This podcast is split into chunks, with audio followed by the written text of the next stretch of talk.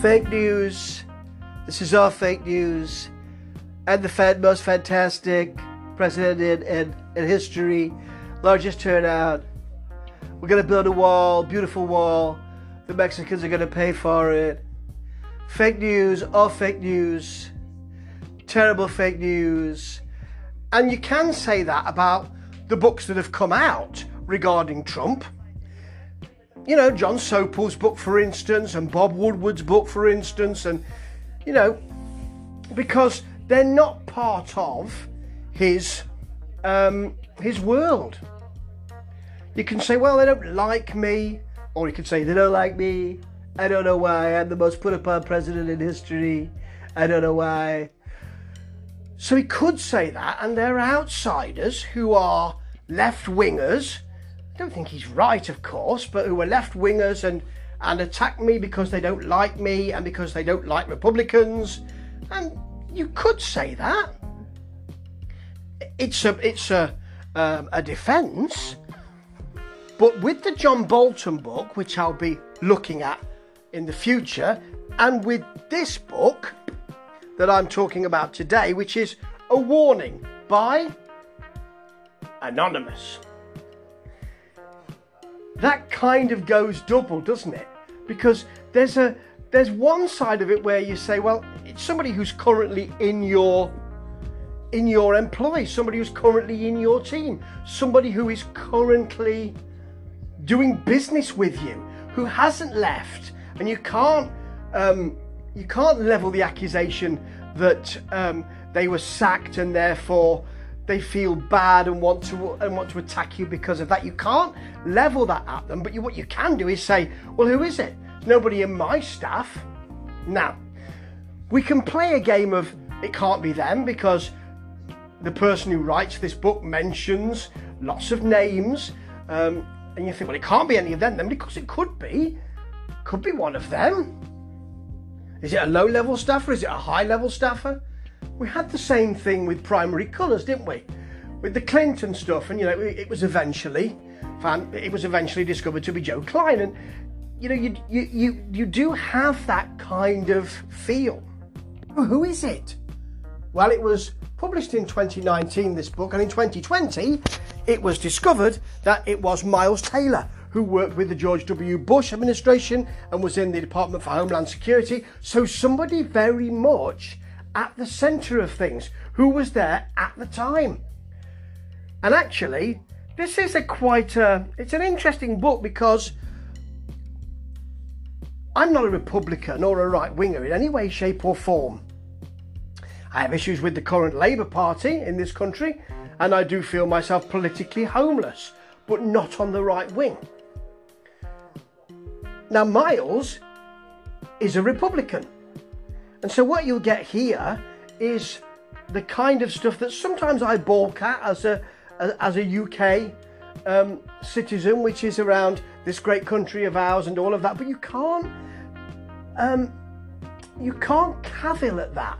This is something that Trump would push about this great country. They just want to run our country down. Well, if you've got somebody who is part of a sort of Republican free market economy belief, then really you can't say these are people who don't like the free market, who don't like America to get stronger. All through this book, he's talking about how he wants America to be strong. He makes historical points. Each chapter has a historical point um, attached to it. And then he talks about how that's been subverted and damaged by Trump. Of course, it comes out before the election, and more of that in a minute, but you kind of feel that there's a frustration here early on in the book, and as he talks more about the things that Trump has done, and we, you know, there's nothing new here. We know about what he's done on his foreign travels. We know about what he's done around tariffs. We know what he's done around the tweeting. So all of that is all here. But what you do get is people who are actually in the room, which is um, what John Bolton says, of course. But the way that people react to him in the room and the way that people can't believe the way he is and the way that people can't understand how he could do this. But what he does tell us, as well as the sort of the way he's affected America in its its basic its basic political um, organization and to the rest of the world and the way he has affected um, American citizens, you also get the feel, and he's very honest about this, that there are aiders and abettors. He must have been one of them. He wrote an op ed piece um, a while ago. He was, uh, which attacked Trump. You know, he wrote one in the New York Times in September 2018. It was called "I Am Part of the Resistance Inside the Trump Administration," but he didn't. He didn't resign, did he? So when he's talking about people who are Trump apologists, he makes a distinction between Trump apologists and abettors. So you know, Trump apologists are one thing, but abettors who agree, who who who make it clear, um, who help him to do what he does, or even worse. Well, what he doesn't do is say, "Here's a mea culpa. I was one of them," because he must have been. He must have been if he didn't resign. But he is very clear. He's extremely clear that you know he's uh, that it's a it's a damaging situation, and he talks at the end of the book around what you can do, and he does, which is quite nice, talk about let's see what we can do with about this situation regarding w- without the kind of anger without the kind of upset. And there are people who are just angry whenever they think of Trump and what he's done.